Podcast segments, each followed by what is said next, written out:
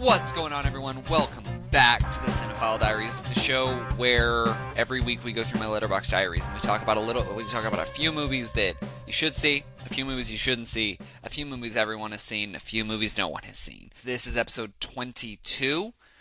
Um, yeah, we got a great show for you today. We got a long show for you today. I set a record for the year this week. I got through 10 movies and managed to get in a car wreck and quit my job. um, oh, oh, my god, it was a week. Um, but yeah, that's not what we're here to talk about. We're here to talk about the movies. Let's go ahead and jump in. Not even gonna do a round of this week. I have ten movies to talk about. Let's just let's just jump into it.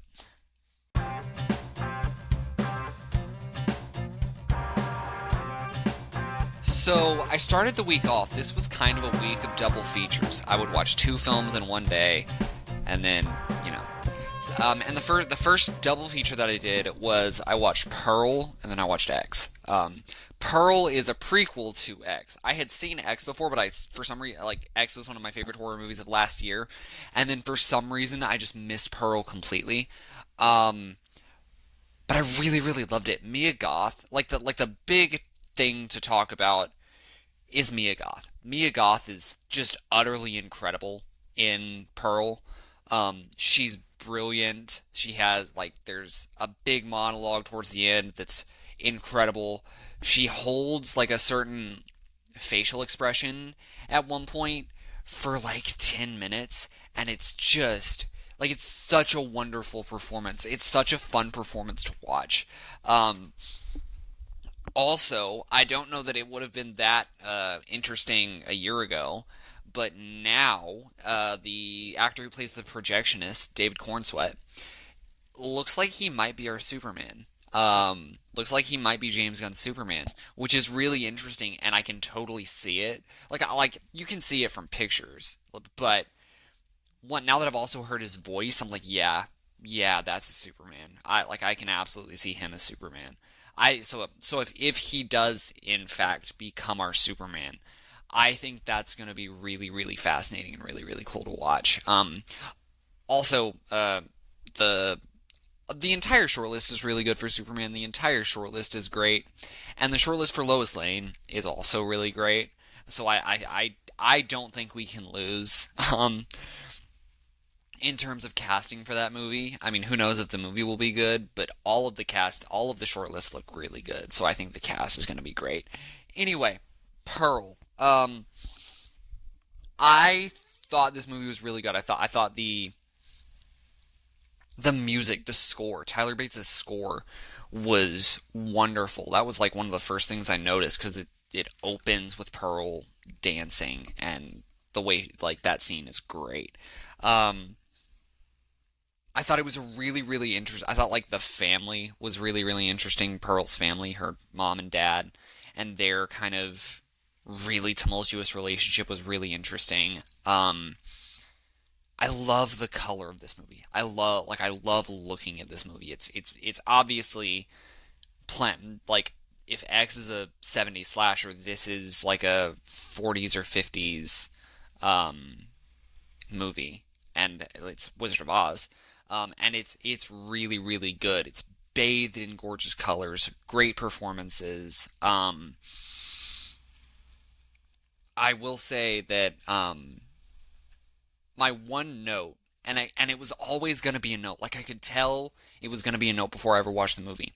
Is I wish Howard. I wish Howard was in it. I wish Howard was actually in it. Like it makes sense that that Howard's not in it because like the story they're trying to tell is um the kind of origins of Pearl and she, if if Howard is around Howard knows how to like I don't know handle her. He know he knows how to like rein her in.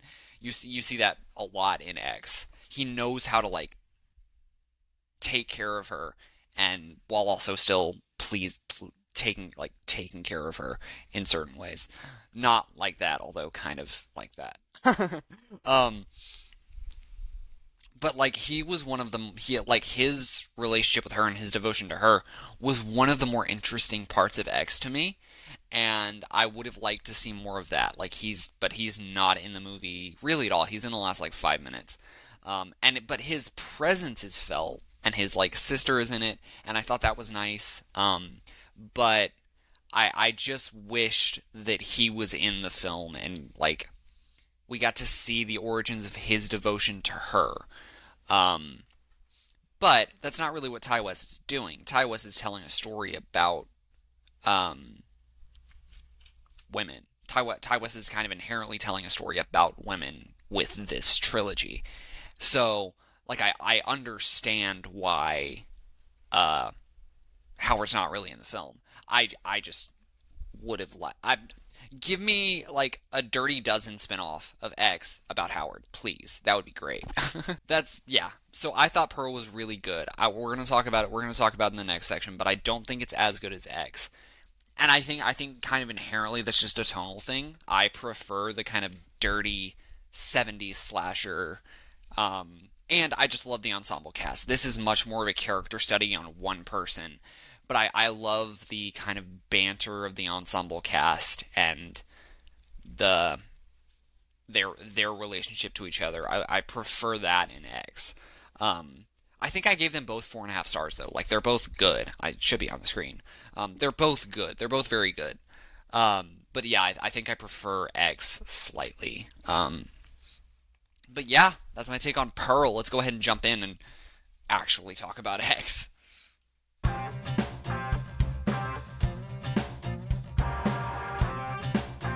movie number two is X, the the the first movie, the first release movie in the Maxine trilogy or whatever Ti West is calling this trilogy.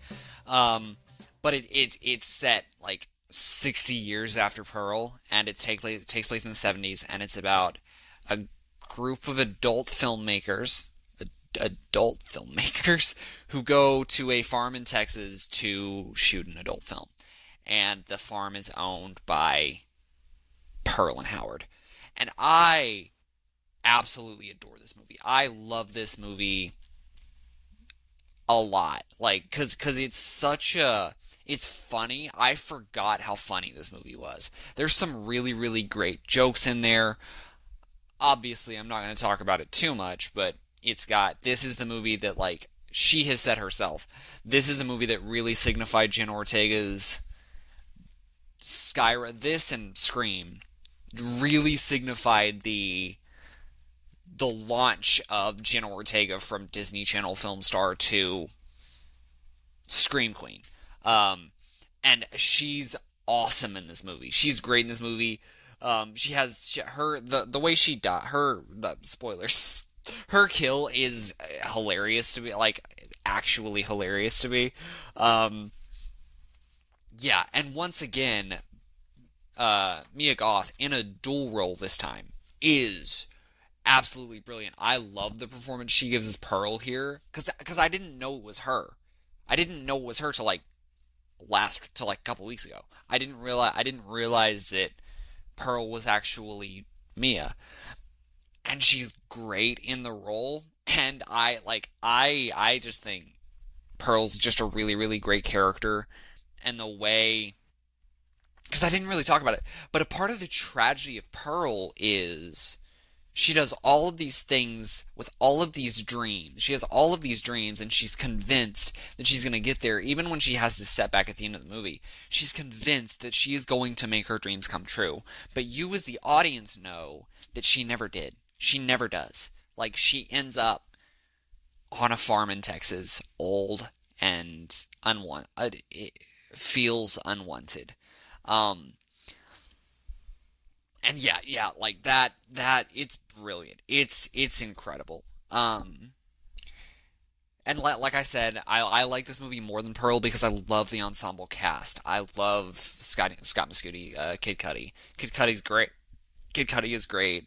Um, Jenna Ortega is obviously great. Mia Goth is great. The guy who plays the guy, uh, Walmart Matthew McConaughey.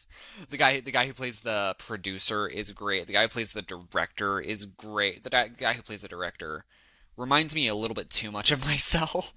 He's like, I'm gonna make a real film. I'm gonna make a real. I reminds me too much of myself. Um, yeah, but he's he's great in the movie. Um, I th- I think the the one weird scene in this movie, the one weird is the landslide scene. The the scene where the, there's like a it stops to do this like music video where Kid Cudi is playing the guitar and the other girl is like singing Landslide by Fleetwood Mac. And it's just it's just a really weird scene, but it like it's not bad. It's it's just a really really weird scene. It's placed really really weird. And I feel like tonally it messes with the movie a little bit. Um but then immediately following that, like that's when the kills start because the the movie, like the first forty five minutes of the movie is all tension and all um, it's all character development and kind of you I I don't even know if you know it then, but now that I've seen both of them, it's developing the relationship between Pearl and Maxine. It's developing Pearl's kind of obsession with Maxine because Maxine kind of has the X factor, um, and Pearl didn't.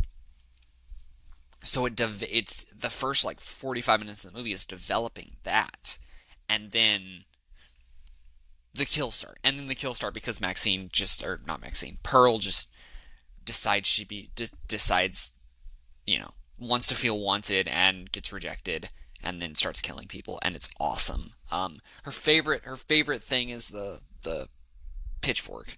It's great. It's great. Um, I like the pitchfork coming back in in Pearl. It's great. Um, yeah, this is a really, real. I love X so much because it, it's such a fascinating story about age and the the way we as a society kind of treat the older generation in a um I don't know, not sexual, but like a physical kind of in terms of beauty and the way, you know, the way we kind of try to put the older generation in this box of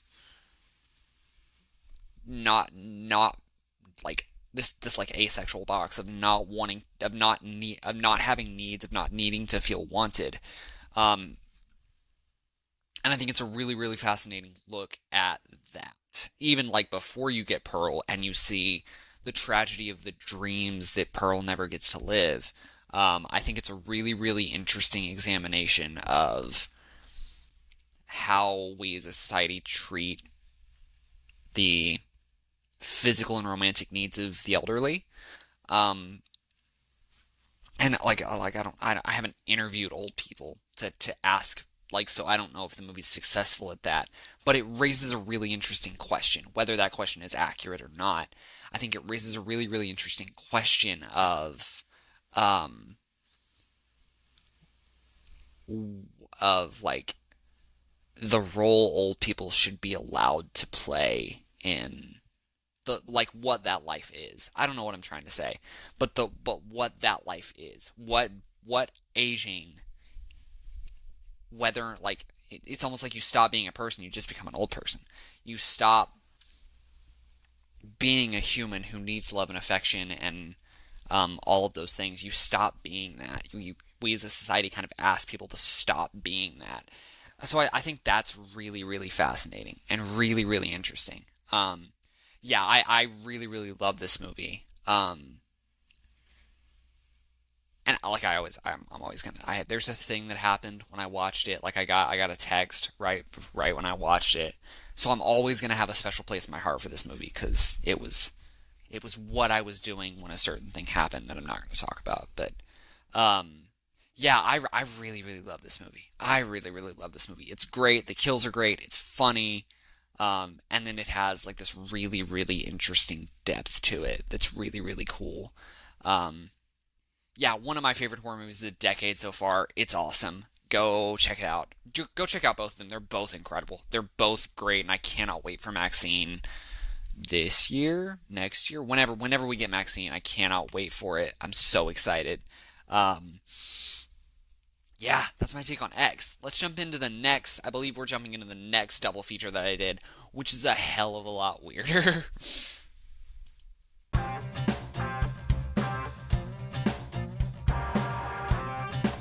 Okay, so the third movie that I watched this week um, is I don't even know where to start. It's it's it's freaking it's Velocipastor. I watched Velocipastor. I was like, I was at I was at 599 films logged on Letterboxd, which doesn't really mean anything because like I'm still retroactively going back and logging movies I saw before I started using Letterboxd. So the the 600 doesn't really mean anything. But I was at 599 films on Letterboxd and needed a good one for my 600. And so I, was I asked on Instagram, "Hey y'all, give me give me a uh, give me a give me a recommendation for my 600 film on Letterboxd, and somebody recommended Velocipastor just because it's like it's like you know why why not watch Velocipastor? and so I did. I watched it, and it's one of the worst movies of all time. But but like also not like it's also like like like I think this movie knows what it. This movie has to know. There's no way this movie doesn't know what it is. There's no way this movie isn't trying to be a comedy that's that's that's a satire. Um, and I think at that it's actually really effective and really funny. Um, it's all there's also just some really really dumb funny lines. Why did they call me Frank? Why and why do they call me Frankie Mermaid? Because you're swimming in bitches. Like like like the fact that that's online in this movie is hilarious. The fa- like like it's weird because you know exactly what this movie is after about five minutes. Like it opens on this shot of Doug. His name is Doug. I'm pretty sure his name is Doug. Doug Jones. I'm pretty sure. I'm pretty sure Velocipastor's name is Doug Jones. Um, but it opens on this shot on J- Doug giving like a some kind of.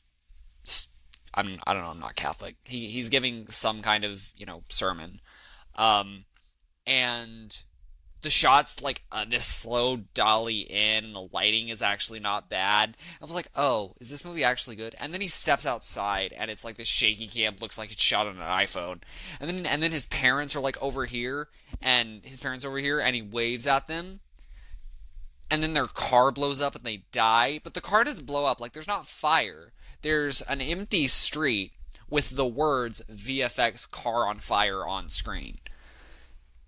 Like like that that's that's in the final cut of the movie. That's in the released cut of the movie. This movie has to know what it is. This movie like there's if this movie doesn't know what it is it's it's it's developed by people with no brain. It's like like it's developed by people who've had a lobotomy if this movie doesn't know what it is but i think this movie does know what it is and I think because this movie knows what it is, it's actually really, really funny. Um, and honestly, like if they gave this the the one thing that genuinely doesn't work, and I don't know that there's a way. The, the the thing that genuinely doesn't work that I just didn't even want to look at is the actual Velocipastor when he's actually in dinosaur mode, and it's just the dinosaur costume that you buy at like Walmart, and he's like punching and kicking people. That's like not good obviously. Like that's that's bad. And the like the action is not good. Right after right after the explosion happens he goes to china to like find his faith and it's very obviously just a, some woods in upstate new york but he's like wandering through and then he steps into frame and he's like china it's so dumb it's so bad every line in this movie made me laugh my ass off um like it's it's so bad, but so good at the same time. and then like the, the, the his his friend, the the uh, his mentor, the other priest, who's who's played by the director. They go off for like 20 minutes eh, just following him, and they go to like a non-Catholic exorcist because you know the guy who's by the guy who's by the who's literally mad that Doug is not going by the book decides to not go by the book to get the exorcist done. It's so bad. and then and then the movie does this like 10 minute long flashback with Stewart with with his mentor.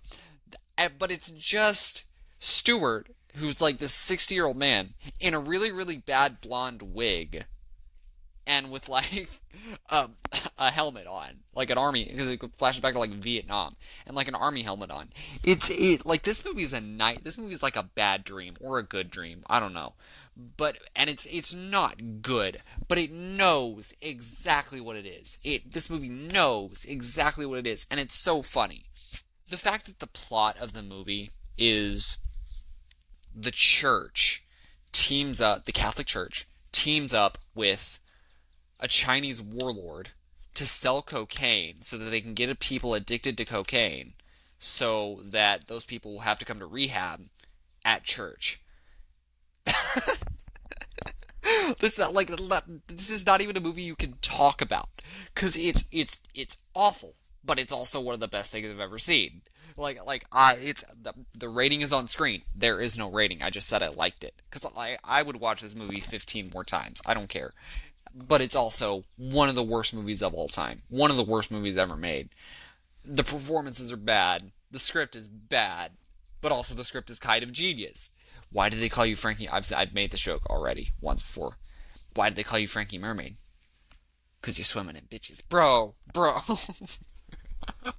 like it's so bad. It's such a bad movie, but it's so good. It's so funny. It's it's so outrageously funny. Um, yeah, it's it's miserable. It's awful. Like, please go watch it. it's it's one of those movies. It's like a one, like a, like it's it's it's a horrible film, but in terms of entertainment, it's like a nine. Like it's it's it's 75 minutes. It gets in, it gets out, and that's the plot. It's great. Go watch it. Um yeah, that's my take on the Velocipastor. Let's jump let's let's jump across the spectrum to a very very different type of movie. Um, but also kind of similar in a weird way. This is I'm so excited. I might talk on this next one for like half an hour. We'll see. Let's jump into it.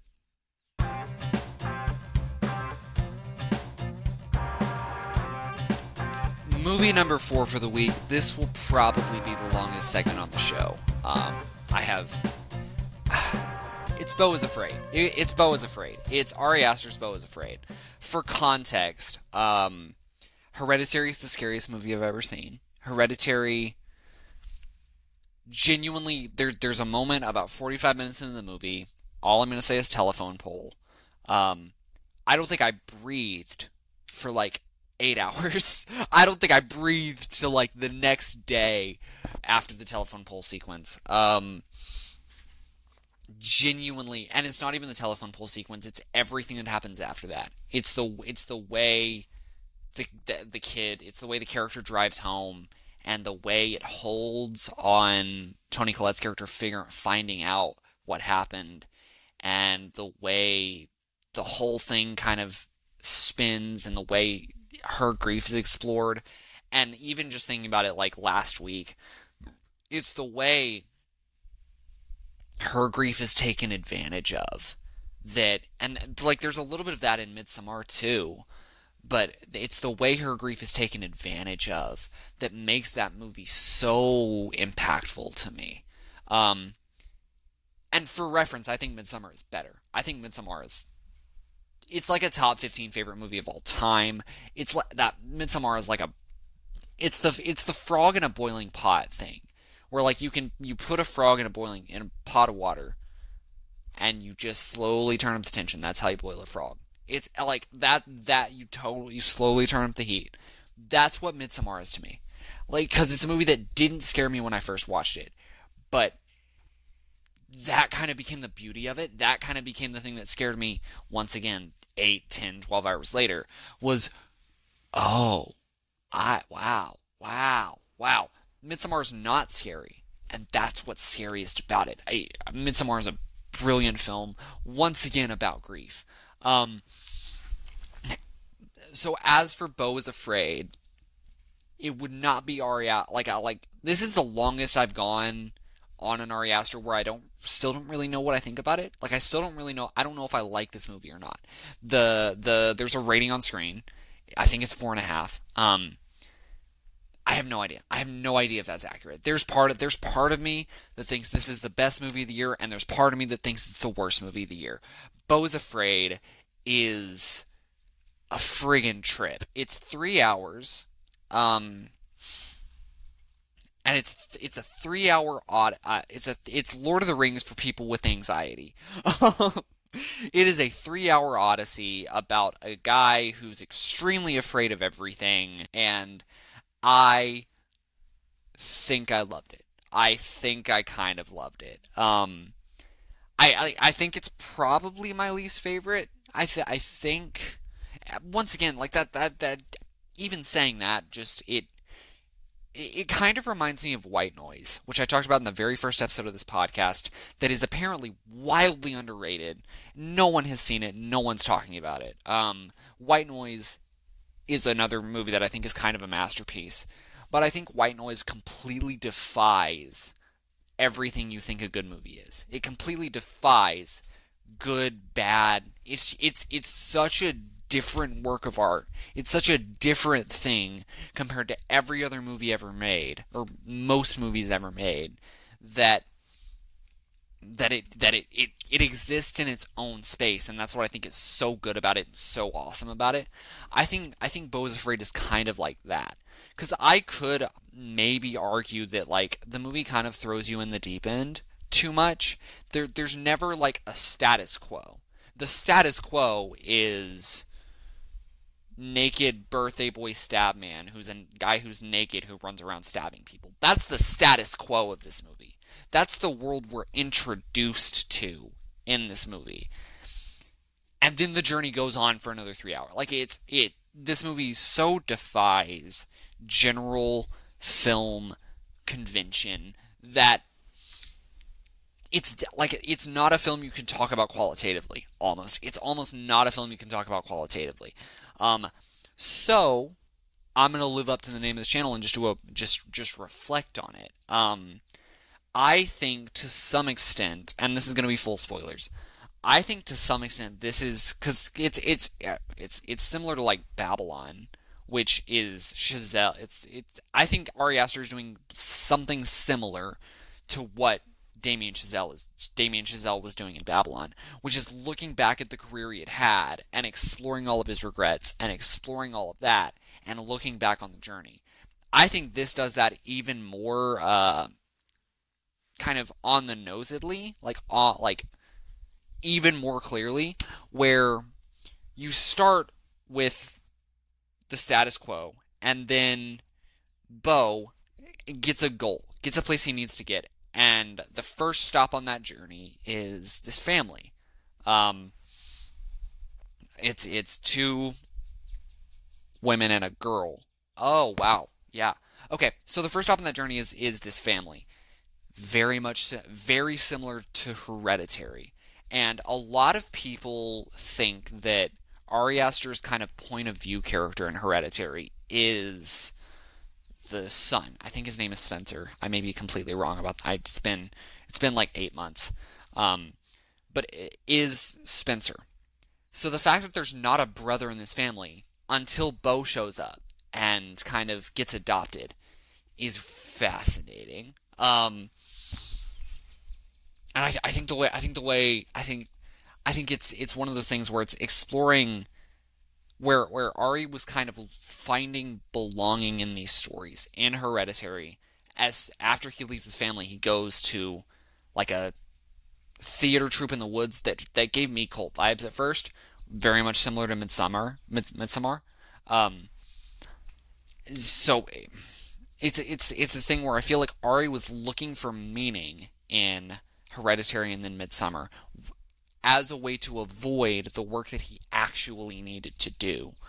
Um, so yeah, this is a this movie is a thirty-five million dollar therapy session for one dude, and it's it's such a it's such an exploration of like inner thought and the darkest parts of the self that like it's once again it's a movie that defies qualitative conversation. It's it's a movie you can't talk about. You like you I almost don't feel like I can even talk about whether or not I think this movie is good or not. Um, it's a, it, but it, it's a film that um, is so, but but it's a film that feels so important because it's something we don't see much of today. I'm going to talk about a movie in God knows how long. It's it's, but I'm going to talk about a movie today that just that felt very corporate and unauthored. Um, Beau is Afraid is the exact opposite of corporate and unauthored. This is a movie that is one man who's been given an incredible amount of privilege reflecting on the journey that got him there. Um, it is a $35 million therapy session that I haven't checked the box office, but I'm pretty sure he made like A24 is not seeing a cent in profit from this movie because it is so out there. it's so beyond out there. It's so beyond anything. It's so beyond anything because it, it basically takes Ari's life and applies it to the Odyssey.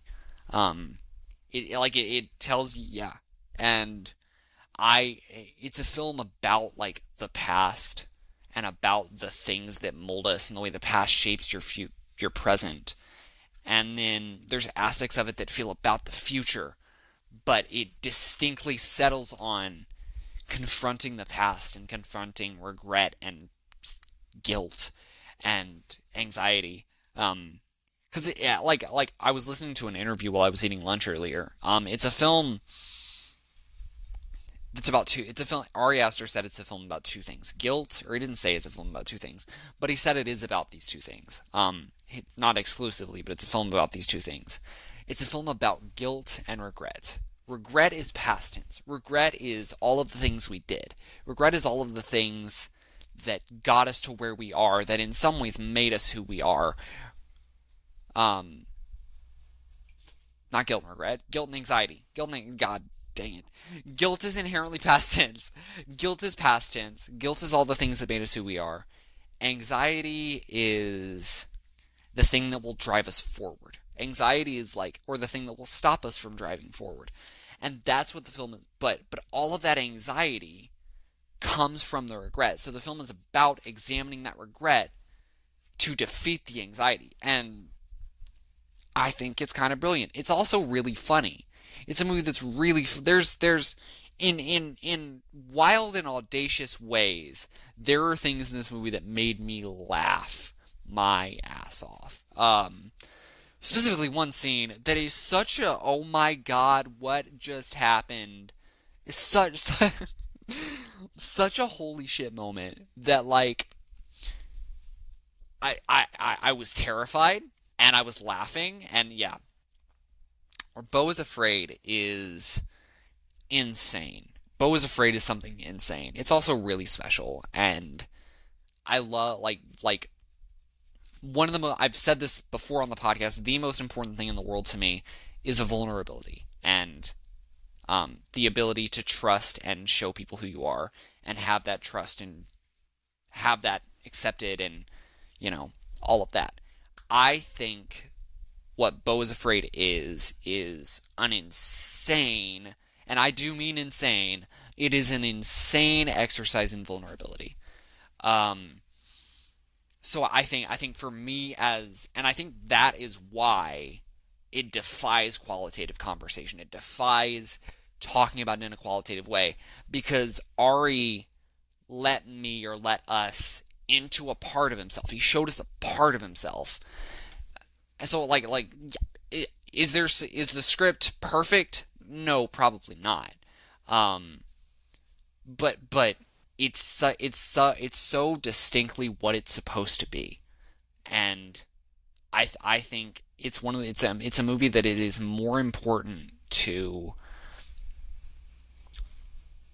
it's more important to engage with and I don't even know if respect is the right word, but it's more important to engage with it and have almost have a conversation with it. It's more important to do that than to talk about the qualitative um, pros and cons of the film. Um, I, I will say, just this is not really talking about qualitative, but on a technical level, this movie's incredible. The I love the way this movie's shot. The colors. I would like. It's a movie that makes me kind of want an Ari Aster action movie. There's some genuinely fun action moments in it. Um, it's once again, it's hilarious. The visual style on display is incredible. Um, also, all the performances are brilliant. I'm not gonna say I like. Obviously, Joaquin Phoenix plays Beau. Joaquin Phoenix is incredible in the film. Um, genuinely like it's one of my favorite performances I've ever seen from him. He's brilliant. It's insane how brilliant he is in this movie. Also, not gonna say what her role is. Patti LuPone is incredible. Um, Parker Posey, incredible. Nathan Lane, incredible. Um, I don't I don't remember her name. I think it's Kylie something. But the the girl who plays the daughter in the family is awesome, like genuinely incredible. Um, Beau is Afraid is a movie, and I like I need to rewatch it. I I will fully admit that I need to rewatch it. Specifically, the ending is like I don't know how I feel about the ending, mainly because I probably didn't pay enough attention. Um, so it's it's definitely a film I need to rewatch, but um, it's it's a film that is absolutely worth your time.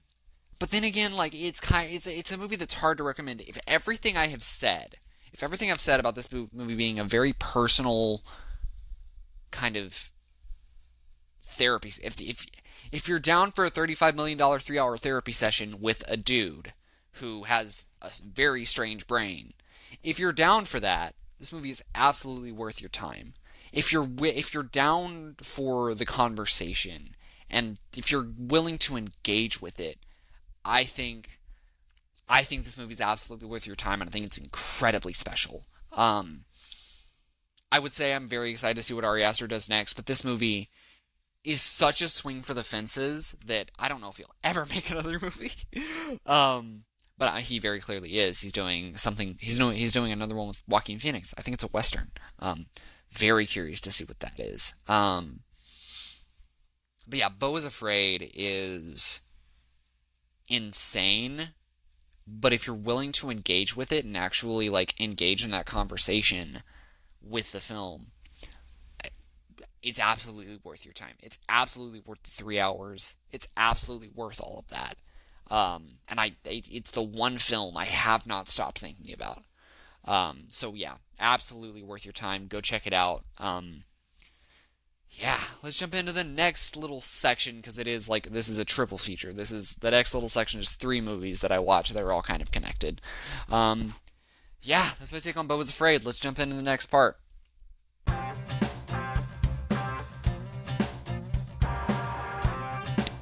Okay, so movie number five. We're roughly halfway through this incredible record-setting week for me. Record-setting for this year, not quite last year, but you know. Um, we're we're about halfway through. Excuse me. Okay, movie number five. Uh, the bat or not the Batman. Batman eighty nine. Batman eighty nine. I was I was you know I was I was I was very trepidatiously preparing for the Flash, so I went and watched. So I watched Batman eighty nine. Um, I really really like this movie. Uh, like I really really like Batman eighty nine. I think the first half of it, um, before Jack Napier becomes the Joker. Um, I think it's I think it's the best representation of Batman. At, at, at, outside of maybe the Batman, outside of like the first like 20 or 30 minutes of the Batman, I think the first 20 or 30 minutes of this movie is the best representation, best on-screen live action representation of Batman. And I I love the way it plays with the origin and the nature of who the character is. Um, Batman is in the opening scene, and then he's not on screen for like 35, probably 30 minutes, and it centers around Vicki Vale and this and another uh, reporter researching the case and trying to figure out who he is. Um, and then you meet Bruce Wayne. You meet Michael Keaton as Bruce Wayne, um, and they kind of like like I, I will say they don't they don't super hide that that character that he's Batman, but they do a little bit. They do just enough. Um, so like that reveal is really interesting. Um, my and Michael Keaton is just a really really he's this is pre obviously this is pre Batman the animated series, so there's not the split of Batman and Bruce Wayne, he's still kind of like they're they're basically the same.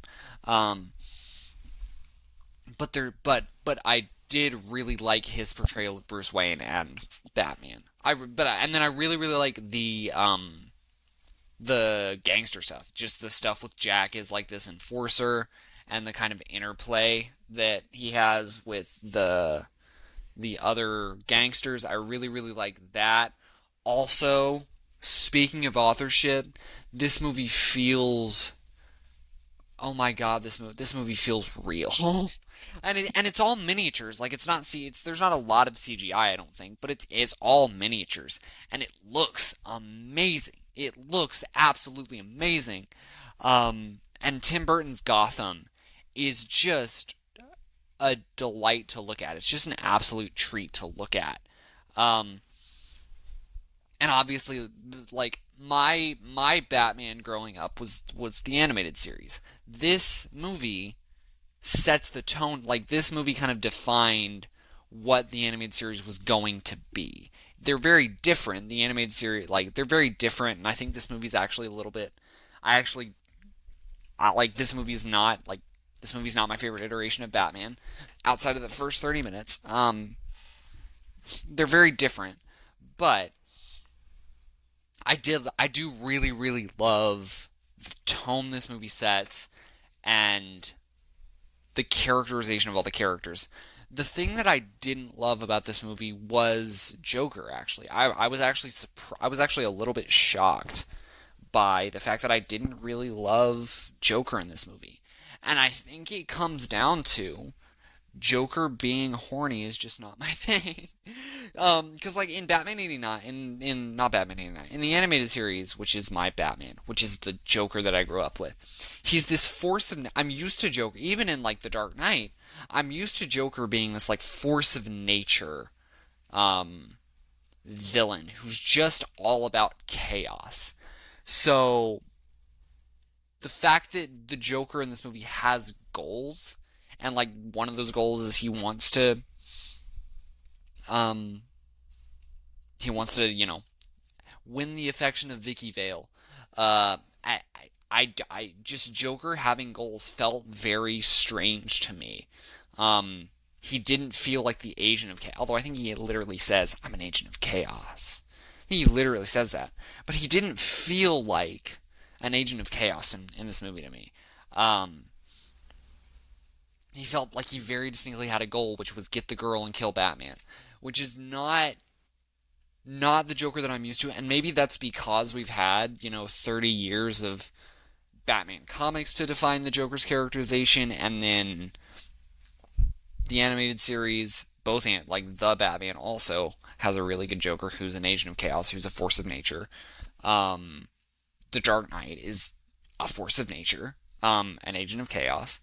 Um, we've had all of that time to define who the Joker is, and this version of the Joker didn't really work, didn't really fit that characterization for me. And I just and and the kind of the artist part of it didn't really the characterization just felt weird. The way the art the fact that he's like wants to paint felt weird to me. Yeah. I don't I don't know. This this version of Joker just seemed out of character for the things that I come to the Joker for. Jack Nicholson is is an incredible performer. He gave he gives one of my favorite performances of all time in The Shining. Um, but this this movie just didn't quite do it for me. Other than that first half, the first the first like 30 minutes reminded me of like The Departed with Batman, with The Departed with Batman. That like that I dug. That I really liked. Um, The Departed. Um, yeah, that I dug. Um, but yeah, other than that, like this this movie's really really good. I just didn't I just didn't love the characterization of the Joker, but I loved the Batman. I love like this is the this is all the gadgets. The suit's very rubber, but it has the yellow emblem. I think this might be my fa- I think this might be my favorite Batman suit because it has the emblem. Yeah. Uh, even though you know he can't he can't turn his neck.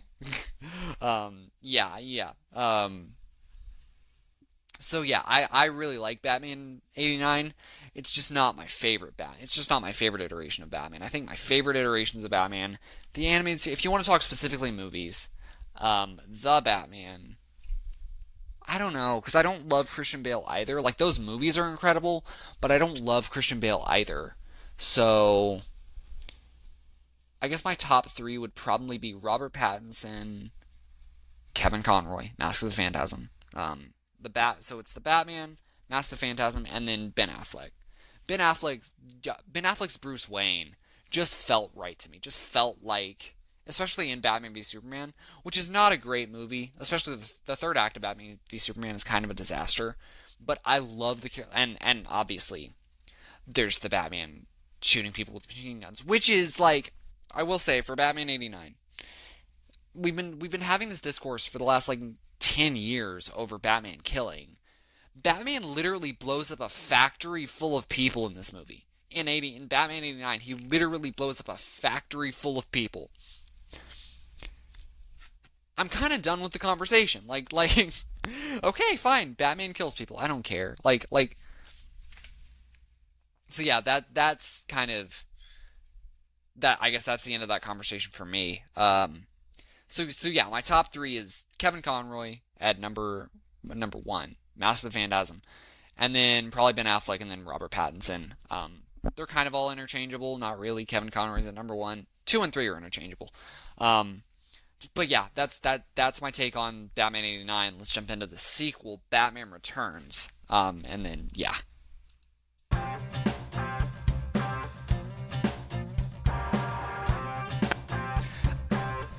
movie number six. I think we're on number six. Let's see. Let, let me count it up. Pearl, X, Velocipastor, Beau is Afraid, Batman 89, Batman Returns, Batman 1992, Batman Returns, the second Michael Keaton Batman movie, the sequel to Batman 89. This movie did not work for me nearly as well as Batman 89 did. Um, I still think it's I still think it's good. I still think it's good, and I think I think it's it's just much more of a Tim Burton movie than it is a Batman movie. Um, and I think I think you get that like literally from the opening. The opening with uh, the Cobblepots, you know, having the birth of their son and realizing, realizing he's this deformed monster, and then throwing him in a basket in this very Moses esque, um, you know, uh, floating him down the river so he ends up with the penguins, and yeah. Uh, from that opening, it be it is very clear this is a Tim Burton movie first and foremost, and I think that's fine. Like I think I think that's fine. Um, I think it just hurts some of the characterization of some of the characters that obviously exist in a larger canon. Um, and ones like I think I think I think it has a little bit of the same problem that uh, the first one did in that it's just not the characterization specifically for Penguin, although both Penguin and Catwoman have characterization issues for me. Um, but it's not the characterization of these characters that I'm used to. And maybe that's on me. Maybe maybe that's like maybe I'm not. Maybe I'm being unfair. But the characterization of these two characters is not is not the characterization that I'm used to. Um, and I like that hurt my enjoyment of the film. Um, on the upside, uh, you got Christopher Walken. Christopher Walken is great as Max Shreck. He's wonderful. Um, I really, really love. I just once again, Michael Keaton as Batman is great. The mirrors on the, the mirrors on the roof. That's hilarious. Um, yeah, so like I still think it's a good Batman movie, especially with the opening with like the Red Circus Gang or whatever. It's it's still very much like a fun Batman movie. Um, but I, I like like specifically when Selina uh, d- joins up with Penguin and they form their little teammate friendship thing.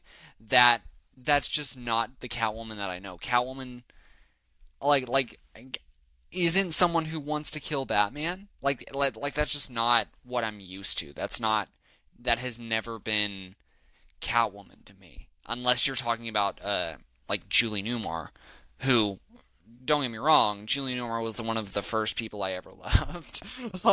like, I, don't get me wrong, I loved the Julie Newmar Catwoman, but Michelle Pfeiffer is such a perfect casting in that role that I wish it was a little bit more what I was used what I was used to. She's such a perfect casting for the Catwoman that I love that I wish it was a little bit more. I wish the character was a little bit more of the Catwoman that I love. Um, so yeah, that like that that's the thing that kind of holds it back. But tonally, this movie's still incredible. I forgot to mention it in the Batman '89 section. The Danny Elfman Batman score is one of the greatest scores of all time. Um, like it's brilliant. Maybe once again because it is the score used in the. Uh, it's the theme song for the Batman 9 for the animated series. so I've heard it a billion times. So it, it fills me with a wave of nostalgia every time I hear it. Um, so I did, I did really, really enjoy that. Um, uh, yeah, so like I think the movie's good. Um, not not. I don't think it's great. Like I don't think I don't think it's great. I think I gave it three and a half stars. Uh, so I don't think it's great, but I do think it's really really solid. I think I, I think it's a really really enjoyable little movie. Um, little movie. It's a pretty big, large scale film. when when um, Penguin takes control of the Batmobile and he's like in like a dime right car car machine or whatever one of those rocking horses that you go to with like the at like Walgreens. I love that. I love I love that. Like there's so many things in this movie that are quintessential Batman to me. I just didn't love some of the characterization of the characters. Um yeah. Yeah. I don't know. That's kind of my take on Batman Returns. It's good. It's not as good as the original. Um but it but it is good. It's it's it's still a lot of fun. It's absolutely worth watching. And tonally, it's more of a Tim Burton movie than a Batman movie. So maybe if I was in more of a Tim Burton mood, I'd be higher on it.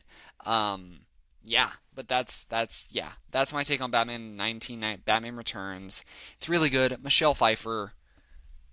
Michelle Pfeiffer. That's that's that's that's the review. Michelle Pfeiffer. Um, let's jump into let's jump into the next movie.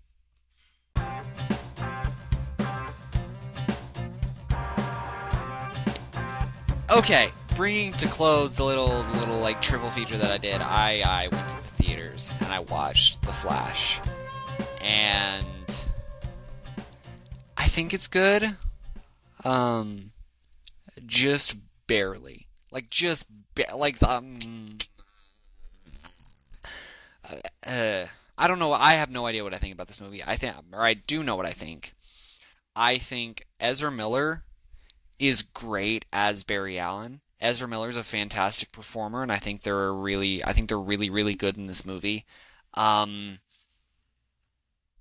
in both roles that they get to play, um, I think they're, I think they are very, very good at what they do for all of their controversy. Um, which I'm like, like, I'm gonna separate the art from the artist here. I'm not even gonna like. Ezra Miller has done some things that they need to answer for, and they need there needs to be some some retribution, either retribution or reconciliation or whatever there needs to be. I hope that gets done. I hope they're getting all the help they need. That's all I'm going to say on the Ezra Miller situation. Um, I think Ezra Miller's really good. I think. Uh, I think I think the way I think the plot they give is is good enough and it and it gives some good emotional beats. There's a couple really really nice emotional beats. I can't remember because because I'll be honest, the third act of this movie really really overshadows everything else, and the third act of this movie is one of the worst third acts I've ever seen. So I think I cried. I think I cried a couple times in this movie, but but all I've thought about since I saw it is the third act and how awful the third. Every time I think about this movie, I think about how awful the third act is. Um, so yeah, I don't. I think like maybe I need to see it again to see if I can divorce some of that, some of my thoughts on the third act with the rest of the movie. Maybe I need to do that. Um, because there is a really, really nice heart to it. There's a really, really nice emotional element to it. Ezra Miller does a lot to carry that. Um, and I, I think that I think that part of the movie is great. Um, also, there's just some cool flash stuff in here. There's just some cool like there's some cool ideas, some cool action sequences. Um, the opening of the movie is very is something I've wanted to see from a DC universe in live action forever. Um, I loved that. Um, but there's also the other big elephant in the room, which is the CGI. This is some of the worst. C- I cannot believe they allowed this CGI to be released. It's actually genuinely horrible. The open there's there the uh the opening of the movie I really really enjoyed because of that connection to the larger DC universe. But the actual action sequence in the opening is Looney Tunes crap. It's Looney Tunes crap. It's it's it's just cartoon. It's just very cartoony and very childish. Not really. It's very dumb. Um, and but I, but I don't know if that's the conceit of the scene, if that's like just what the scene is is my problem, or if the fact the CGI is just awful in the sequence. I don't know if that's my problem, and that's that's kind of hard to deal with. Um, so it's a movie that's hard to talk about because, like, I think there's a good movie in there somewhere, but it's just buried under some awful CGI and one of the worst third acts of all time. Um, anyway, I'm getting ahead of my, I'm getting ahead of myself. The kind of the opening that's set in the DCEU that kind of features yeah, Batman's in the trailer, Ben Affleck is in the trailer. Um, is really really good and really really fun. Um, tonally, it's a little bit weird, um, but it is really really good and really really fun. I really really liked it. I just said really really like four times. Wow. Um, so I really really like I really liked that, and then once you get actually into the plot, then you get then you get you know Michael Keaton is in the trailer, and Michael Keaton is really fun in this movie. Um, he's not necessarily the same Batman as Batman '89. Nest like like there's some there's some stuff in there that's like there's some differences I think, um, but but he, but like the suit is still I still really like the suit. Um, and I really like what they do with him. Although there's some weird there's some weird characterization stuff that you just kind of have to accept. Um, and then you get Sasha Calle as Supergirl, who's amazing. Um, um, just Sasha Calle as Supergirl is brilliant in the film. Um, she's great. I would love like she doesn't get a lot to do, but she does a lot to elevate what she does get. And like, I highly doubt that she will be the Supergirl for the DCU. She, I highly doubt she's going to be James Gunn's Supergirl, but I would be totally down if she, if they decided she was going to be James Gunn's Supergirl. I would be totally down for that. She's great. Um, so yeah, there's a lot of good. There's a lot of good stuff in this movie. It's a, there's a lot of good in the film, but awful CGI, one of the worst third acts of all time, and then and the, the this last thing is not necessarily the movie's fault, but because of what the movie is, it's the final movie in the DCEU. It's the la- it's probably the last time we're going to see Ben Affleck as Batman, probably the last time we're going to see Ezra Miller as the Flash, probably the last time we're going to see Ben Affleck as Batman, not Ben Affleck. Probably the last time we're going to see Michael Keaton as Batman. Probably the last time we're going to be Sasha Calle as Supergirl, and none of that is satisfying. No, I found none of that to be satisfying. Um, like like Ben Affleck's final line is is okay, but none of it felt like a send off. None of it felt like a conclusion. Um, which I don't know how you do that. Like I don't know how you do that but I but but it doesn't stop me from wishing they had done something that felt more conclusive. Um, yeah, and then and then like the ending. If if if if what I think the implication of the ending is is what the implication of the ending is, if I'm right, then it's the ending is actually kind of laughable. The ending is actually kind of hilarious. Um, and I'm not going to spoil it here, but the ending is actually kind of hilarious. um, and and and like if if the the ending is hilarious and it is the end of the DCU and the way it ends the DCU is kind of genuinely really disrespect disrespectful in a really really funny way. um, as someone who is not like the biggest fan of the Snyderverse, I think Man of Steel is okay. I think Batman v Superman, the director's cut, is really good. Um, obviously, Suicide Squad is bad. Um, Justice Justice League, both versions of Justice League, Just, Justice League is awful. Justice League is miserable. Zack Snyder's Justice League is okay. I have some problems with it. Um, there's there's just a couple very like there's some glaring script problems with that movie for me. Um, so I'm not like the biggest fan of the Snyderverse, so I don't have a lot of investment. But if I'm right about what the ending of this movie is, it is downright disrespectful what this thing does to the Snyderverse.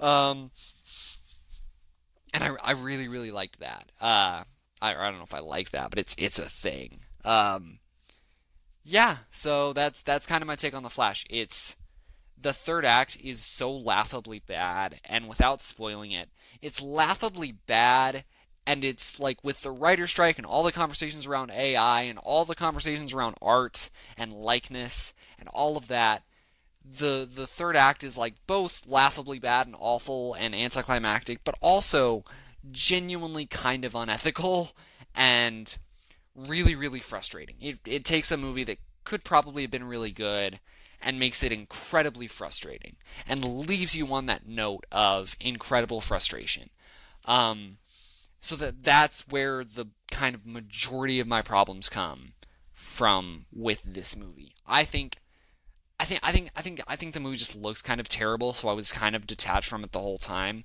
Um, and that's why I say maybe I need to rewatch it and just kind of accept it on its own terms a little bit more. Um, and it's weird going from Tim Burton, specifically Batman Returns. It's weird going from Tim Burton to a movie that feels like Studio the movie. Um, it, that's that's very strange. Um, so yeah, I don't I don't think I recommend it. I like I didn't love it. I didn't think it was very good. Um, but a lot of people are loving it. James Gunn loves it. Tom Cruise loves it. Stephen King loves it. So may, maybe you'll have a great time with it. Go see it. Um, yeah, that's kind of my take on the Flash. That is my take on the end of the DCEU. Um, I'm still pretty excited for whatever James Gunn's gonna do. He's testing, he's test screen, not test screening, screen testing actors for Superman and Lois uh, Lane, I believe this week. Um, so we should be, we probably will get some news about that in the next couple months. It'll probably be Comic Con actually. Um, but yeah, that's I don't know. That's my take on the Flash. It's bad, but it's not bad. I don't know. It's it's it represents something. But the movie is better than the thing it represents. And I think it represents something awful. But the movie itself is fine. It's very mid. I hate the word mid, but this movie's kind of the definition of mid. Um, yeah, that's my that's my take on the Flash. We have two more movies to talk about. They're also new releases, so this this should be fun. Let's go jump into it.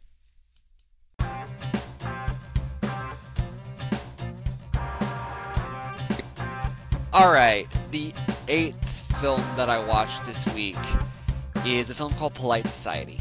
Um, this is another one that premiered at Sundance, so I like I was I was kind of familiar with it. It's just one that like I I didn't know enough about it to get tickets. It's as film festivals are one of those things where uh, and I'm like I honestly don't know if I could have gotten tickets to this. It might have been sold out by the time I was looking.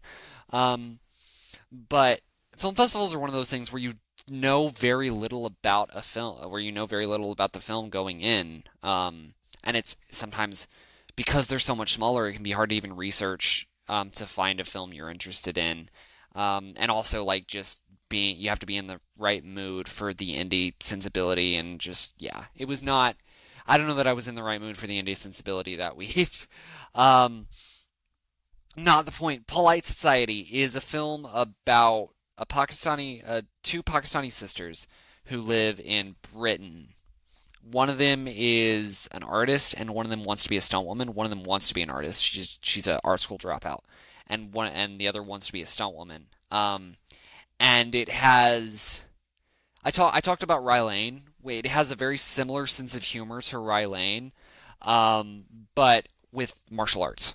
With martial arts. Um, and I thought I thought it was pretty great. I th- I thought this movie was actually really really great. It has like cuz it starts with this very cool like this very interesting vibe of like trying to think of a movie that it that it connects to, but this very like cuz the art school dropout sister who's the older one um is is thinking about getting married. She's she's dating this guy. Uh, she's thinking about getting married, and it's like a semi-arranged marriage. Not really.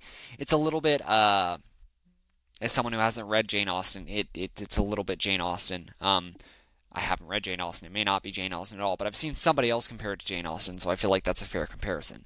Um, so it, so it's a little bit Jane Austen, and then there's several twists and turns, and the movie kind of shifts tonally in a lot of different ways. And I, I because I knew so little about what was coming kind of going in.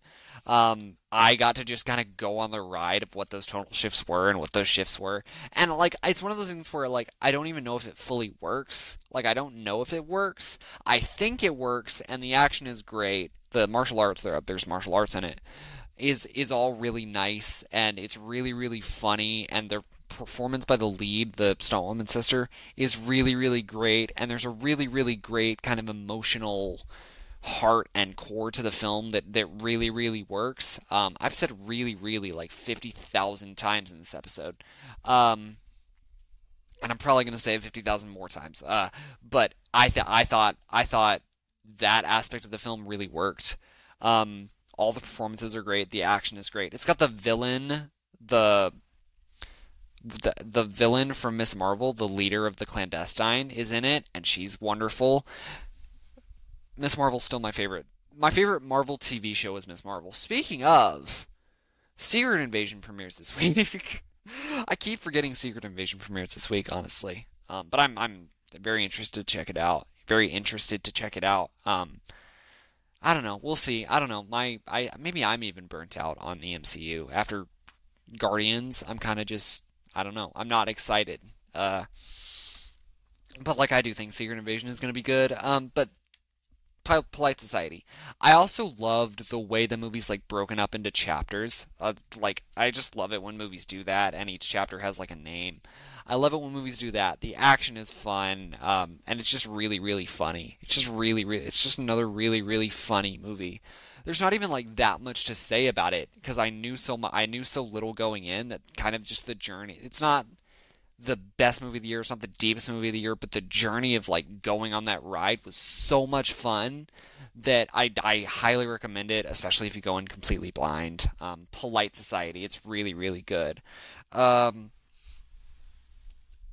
although I do think there's some th- thematic interest there. There's some there's some thematic stuff about like the role of motherhood and the the kind of privilege of being a Gen Z and the of being Gen Z in the 21st century. There's some interesting thematic stuff there. Um, but but once again, it's not like the deepest movie of all time. Um, it's just it's just there's enough. There's just enough that like I can see why this got in at Sundance. Um, and the style is really nice, and the humor is really nice, and the fights they're not the best, but they are fun. They are fun. Um, yeah, I don't know. It's it's really good. It's like a slightly better version, or it's a much better version. It's the good version of like Disney Channel spy movies, basically. Um, yeah, I, I really really enjoyed it, and I think you should check it out. Um, especially if you like British humor. It's really good. Um, yeah, we got two more to talk about. I lied. This next one is not a new release. This next one is from 1972, but I'm very excited to talk about it. So let's go ahead and jump over to that.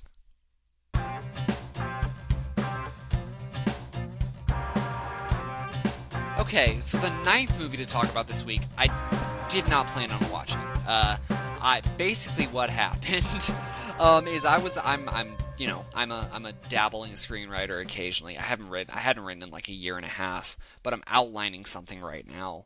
And the thing I was outlining, I hadn't seen the movie I'm about to talk about, but the thing I was outlining sounded a little bit like what I thought this movie was about. And to some extent, that's true. To some extent, that's true. But I think this movie wears its influences on its sleeve so much that, like, yes, but, like, I would just be joining the chain of homage if I were to get this movie made.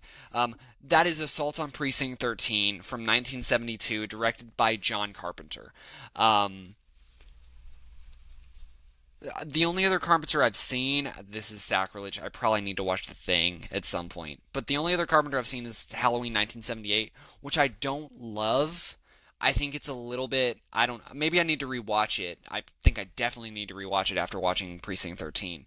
Um, but but I didn't. I just didn't really feel the tension in Halloween. I need to rewatch it probably. Um, but I yeah I, I didn't I didn't it didn't feel to me like Halloween had aged particularly well.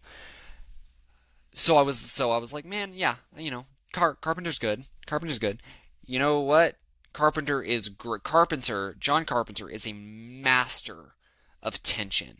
The first like 30 40 the first like 30 minutes of this movie is a masterclass in build up and tension.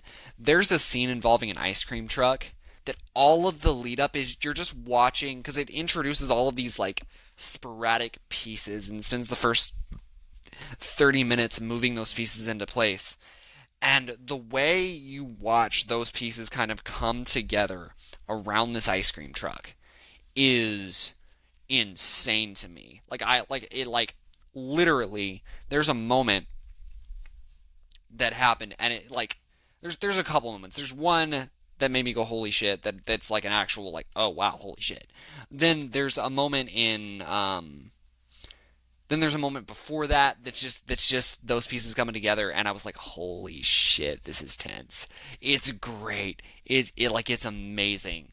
Um just the tension is so good and like like it it the way the movie characterizes the villains because basically the plot is this cop this rookie i guess he's a rookie cop comes in and has to like basically watch over this precinct while this while watch over this like abandoned precinct. Because they're trying to shut the precinct down and ferry stuff to the new precinct. Uh, so this guy comes in to just basically watch the precinct overnight. And then the thing happens, and all of a sudden, this Mex- this interracial gang is atta- is attacking the precinct. Um, and the first 30 minutes is because it opens with like police uh, killing a bunch of unarmed like members of this gang, but like massacring them. So it's a movie that kind of inherently has this sense of characterization built into it um, uh, like the characterization of the villains is revenge, is vengeance. Um, and then uh, from there, you have the scene with the ice cream truck, and that leads to another character who wants vengeance. So then he does a thing, and that me, and then it kind of backfires. And so they all, all of those characters end up in this precinct, batten down the hatches and get ready for a fight, you know. And I think the thing I think the thing that in the first 30 minutes the tension is so good and the way it kind of moves all of these characters into place and builds up to the fun. And then from there, I think the I think the thing that makes this movie so special is the way Carpenter chooses to characterize the gang. They have motivation obviously. Their motivation is obviously revenge. But they're not treated like people. They're treated like this unstoppable force. I saw like I was I was thinking of the comparison as I as I was watching, and then I saw another and then I saw a Letterboxd review that was like this is the greatest zombie movie ever made, and that's what it feels like. That's what it feels like. It feels like this not this unstoppable wave of um monsters almost because like that like the movie never like gives a supernatural element to the gang, but like after the opening shootout, there's like they they've killed a couple of them and they're like laying and they're in the street, and then a character looks out the window and the bodies are gone. Like so it just it does just enough to like give you like an almost supernatural sense of tone. I don't know if I'm explaining it well. It does just enough to give you this almost supernatural sense of tension um, that it may that it makes the threat feel bigger than it is. It makes the stakes feel higher than they actually are, and I loved that. I absolutely loved that. Um, I would assume Carpenter did the score for this movie. I, I, I, haven't checked, but I would assume Carpenter did the score for this movie, and it's another great score from John Carpenter. Um, like it's great. All of the performances are great. Um, I don't remember her name, but the there's a there's a secretary, there's a police secretary in the movie who is one of the most badass female characters I've seen in movies in a minute. Like she's awesome. Um, loved her. Uh, yeah. I, dude, I I was actually genuinely shocked at how much I loved this movie, at how much at how well the tension worked, and how well how high the stakes felt because there is that moment near the ice cream truck. I'm skirting around the ice cream truck a lot, basically, um, the ice cream is like in the gang's ter- the ice cream truck is in the gang's territory, and it doesn't explain this, but I assumed that because somebody was making money in their ter- territory, they wanted a cut. Um, so the gang comes up and kills the ice cream guy, but that this guy and his daughter are driving, and the daughter's like, "Let me go get an ice cream," and so she does. She asks for ice cream. Um, and she gets it and she leaves and then she's like wait and she leaves and then the gang members come up and kill the ice cream truck driver and then she comes and then she's like wait this is the wrong flavor so she goes back to the ice cream and is like hey you gave me the wrong flavor and the guy literally just pulls a gun out and it's insane. Dude, that entire sequence was so tense and so well executed. It was kind of unbelievable. I was actually I was genuinely shocked at how much. Like I was expecting to like it cuz it's a 90 minute action thriller, but I was shocked at how much I loved Assault on Precinct 13. Um, just just actually incredible and the the the the weird genre tonal balance that it strikes makes it memorable.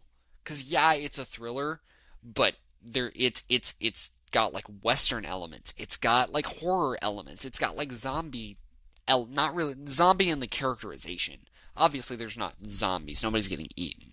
But like the characterization of the uh, of this unstoppable force coming in waves is so good and it does such a good job with tension of like the precinct is abandoned. So there's no one around, no one to hear the gunshots and like people drive and the phone lines get cut and people drive by occasionally and miss it completely. Oh, it's so good. Assault on Precinct 13 is like outrageously good. I was shocked. And it and it does such a great job at balancing the fun with the fun, the tension, and like a little bit of thematics. It opens with this sh- big piece of police brutality and just the stage that that sets for LA in the 70s is fascinating. Yeah, I, I was shocked at how much I love this movie. Assault on Precinct 13. If you haven't seen it before, go check it out. It's absolutely amazing. Um, and I should probably rewatch Halloween, and definitely need to watch The Thing. Um, it's great. It, Assault on Precinct 13 is amazing. Go check it out. We got one more movie to talk about, and this one actually is a new release, and I'm pretty excited to jump into it. Let's uh, let's do this.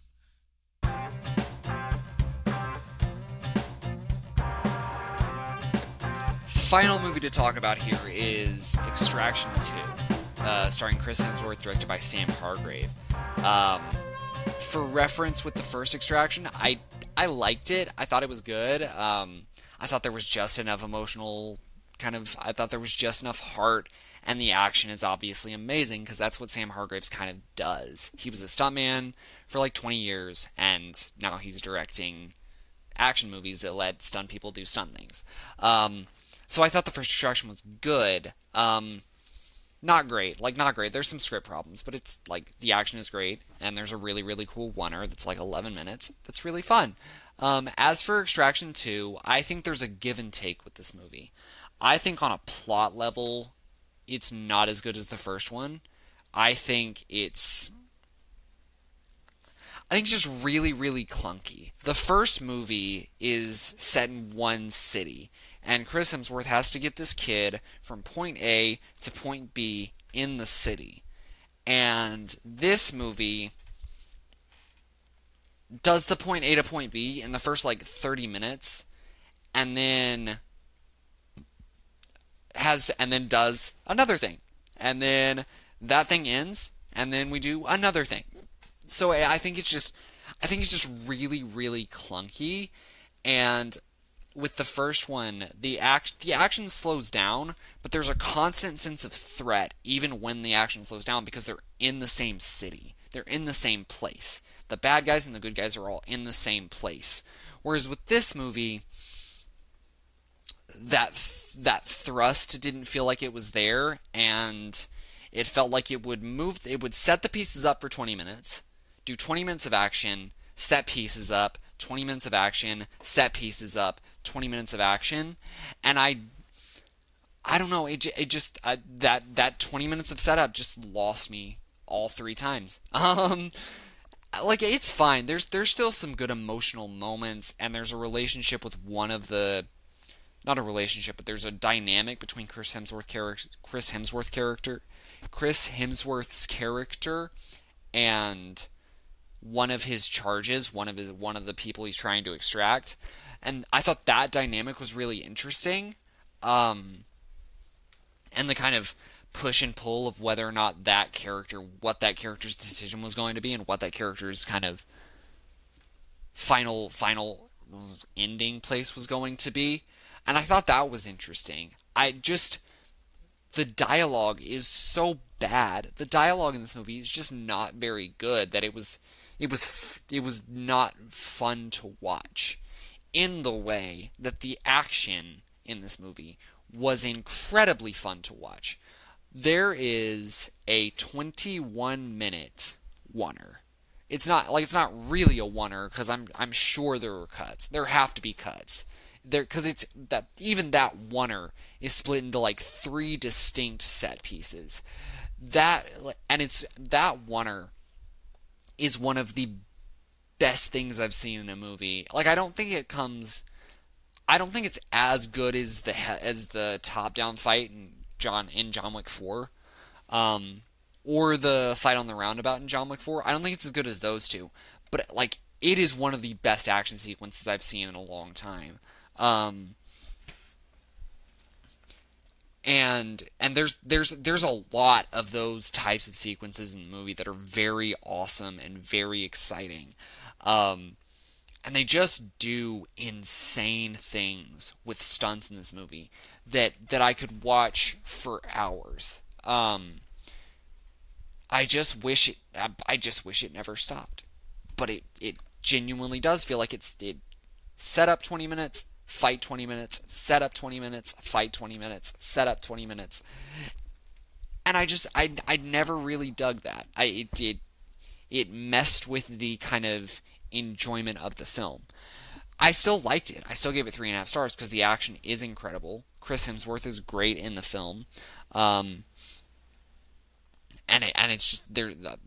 There's a lot of fun. There's a there's a fight scene in a gym that's great. That I was like, oh.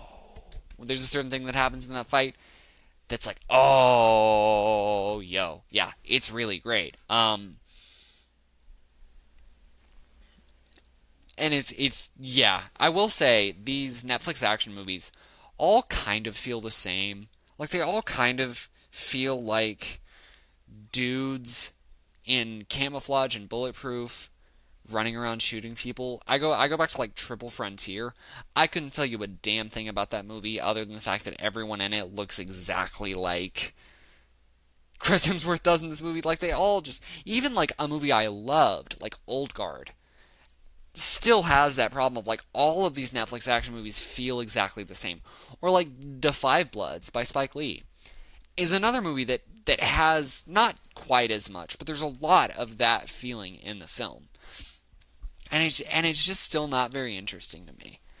But I think Extraction 2 is probably the best version of that. Maybe Extraction 1 is because I think I like the first one better.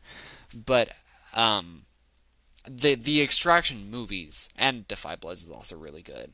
Are probably the best version of that. I thought. Um, yeah, I think this movie's great. It's a really, really. You should watch it for that oner alone. You should watch it for the prison break sequence alone. Um, and and then there's there's other stuff in the movie that is just as good. Um, this movie, like, I didn't love it, but you should absolutely see it because it's it's a it's an amazing technical achievement. Um, why did I not see it in a theater? Why did Netflix not put this movie in theaters? Uh, Netflix is stupid. Netflix is dumb. You know what movie didn't feel like? You know what movie didn't feel like a Netflix action movie? The Gray Man. I actually really like The Gray Man.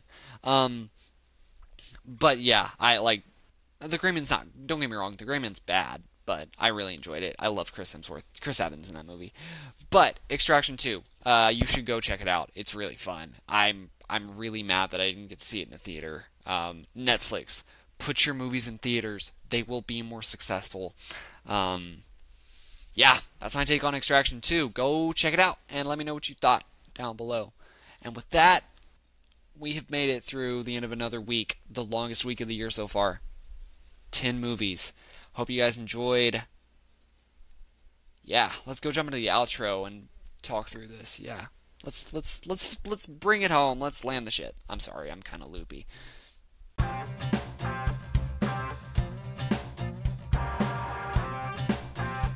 There you have it. 10 movies. I have no idea how long this episode is going to cut together. Um, but I'm kind of okay with it. Like it's not it's not like it's not like it was where I was where it was where episodes were an hour and a half, but I was only talking about movies for like 30 minutes and then the rest of it was TV or you know whatever. This this one is genuinely just talking about movies the entire time and I kind of love that. Um, yeah, so that's that's my take on movies for the week. Feel free to comment, jump down in the comments below. Let me know what your thoughts are on all the things that I talked about. Um, as for this week, I'm definitely gonna watch Elemental. I I feel bad. Like I was gonna see it Friday, then a car wreck happened. Well, I was gonna see it Friday, and then plans came up, so I was like, okay, fine, I'll go see it later. And then instead of going to plans, we got in a car wreck, so that was fun. Um, but yeah, so I'm gonna see I'm gonna see Elemental tonight. Um, and then I move Friday, so I'm I, think I'm gonna watch like Kiki's Delivery Service just just because that that feels appropriate for the time that I'm in. Um, but yeah, that's my take on movies for the week. Feel free to comment below and let me know what you thought. Don't forget to like, comment, share, and subscribe, and we will see you in the next one. Go talk about movies no one else has seen. Bye bye.